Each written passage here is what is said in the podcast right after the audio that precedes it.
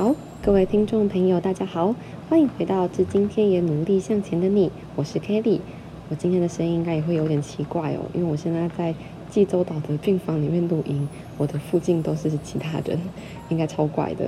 然后上一集啊，发现有很多人收听，就很感谢大家的支持跟关心。那大家不用担心，我现在有比较好了。然后今天早上医生有来，他说我这个月底就可以出院了，所以我现在一切都在好转中。非常感谢大家的支持。好啊，那今天这集呢是想要跟大家聊聊关于人际关系的断舍离。大家应该都知道，我平常是一个属于那种闲不下来的人。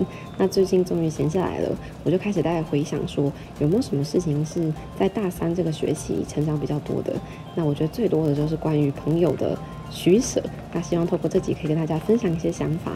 好，那其实我一直以来呢都是很喜欢交朋友的类型，我都觉得说朋友要越多越好，而且我觉得认识人让我觉得很开心。但我最近啊开始在学广告系的课，大家知道广告的那个行销漏斗吗？那个漏斗啊，就是分成很多层嘛，要先从最上面的时候先有 awareness，然后再往下，先知道你之后啊，然后再开始对你有好感，然后再慢慢往下，最后才会购买。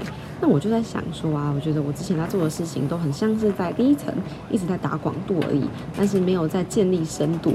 但其实我们在做广告的时候就会发现，它其实你一个阶层到下个阶层的那个中间是不能够间断的，怎么样去巩固跟消费者的连接，它是重要的。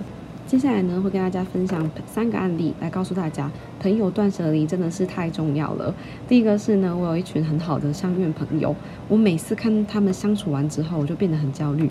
有一次我在图书馆，然后我在读期末考，然后呢，我就看到我那个同学他在准备他的实习的东西，结果呢，我下学期我明明要去奥地利交换，结果我被他搞得我自己也在查哪边实习，我不知不觉就过了一个多小时，我明明就没有要实习的人呢。再来呢，可以邀请大家可以有意识的去察觉自己在跟朋友聚会时自己的状态。像我呢，前阵子有好一阵子前啦，就跟一群朋友出去吃饭，我发现。就不是这个人不好，而是跟他在一起的时候自己的状态不好。就我觉得聊的一些话题好无聊，好浪费时间。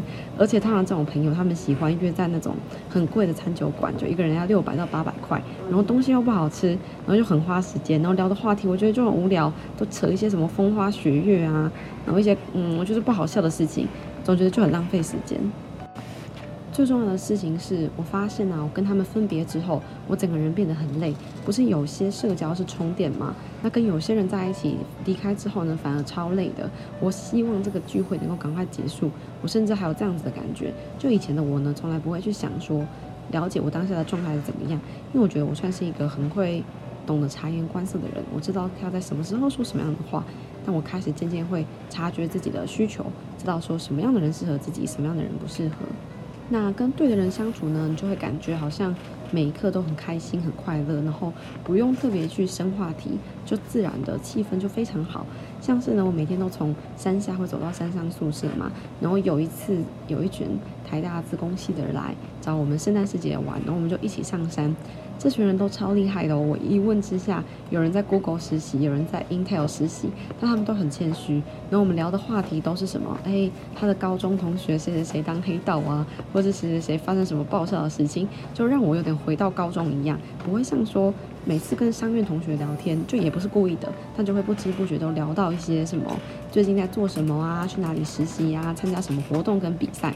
但是跟这一群真正很厉害的人，他们却是很谦虚，然后聊的话题都是那种哇，很可爱那种生活的琐事，让我有种回到之前国中啊、高中的感觉。那不知道大家有没有遇过一种朋友，每次你跟他聊天的时候啊，他总是会简单的回答说：“哦，是哦，你想太多了啦。”然后每次话锋一转，他就开始讲自己想讲的内容。也就是说呢，他根本就不想听你的分享，他只是想要讲他自己想讲的。聚会结束之后，你发现反而自己好像比聚会之前更闷了，就可能是因为我们接受了更多对方的负面情绪，或者是压抑了本来自己的负面情绪，完全无法抒发。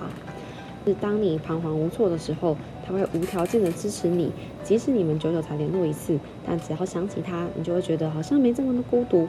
他会在你背负沉重压力的时候陪你到深夜，天一亮呢，你又能够充满力量的继续向前走。人生已经够难了，所以我们不要再把时间给那些不重要的人进来了。当你如果发现身边有错的人、错的朋友，邀请你和我一起就勇敢的断舍离吧。不用不好意思，因为不再是朋友后，你就会发现心里真正的距离呢，会一一呈现在你物理的距离，它会比你想象中更快地从你的生活圈里消失，是真的哦。我有一些人，我原本以为说，如果我没有把他们放进自由的话，应该会觉得发现我把他没有放进自由了吧？结果根本就没有，根本也没有差，他们没有想象中的这么在意自己哦。那最后啊，想要送一句话给大家，虽然说啊，商学院都告诉我们说，人脉复利，人脉很重要。但我觉得啊，比起人脉呢，最重要的是人心。朋友多，人脉广，并不代表说能够为你带来更多实质上的成长跟帮助。当你遇到困难的时候，真正能帮助你的朋友能有几个？这是真的。我就我这次出车祸之后，我才发现说，其实真正会关心你的，其实就真的那几个而已。所以啊，今天我们拼命的扩展，最后也只会沦为这些无效的社交而已。最后啊，是要邀请大家。从今天开始呢，就审视自己的交友圈，找出那些不会再联络的人，找出那些会为你带来负面影响的朋友，让我们一起远离不健康的关系，试着减法社交。我们该经营的是人心，而不是只有人脉。拥有令人动心的朋友，胜过千万个点赞之交哦。让我们一起在时间有限里，只为值得的人事物留下时间。今天感谢你的收听，我的病房间真的是超级吵的，希望这集大家也能够满满的收获。哎呦 my god！你看，这就是我病房平常都听到的声音哦。那再次感谢大家今天的收听，也再祝福大家新年快乐，兔年行大运，祝福你有个美好的一天。谢谢，我们再会。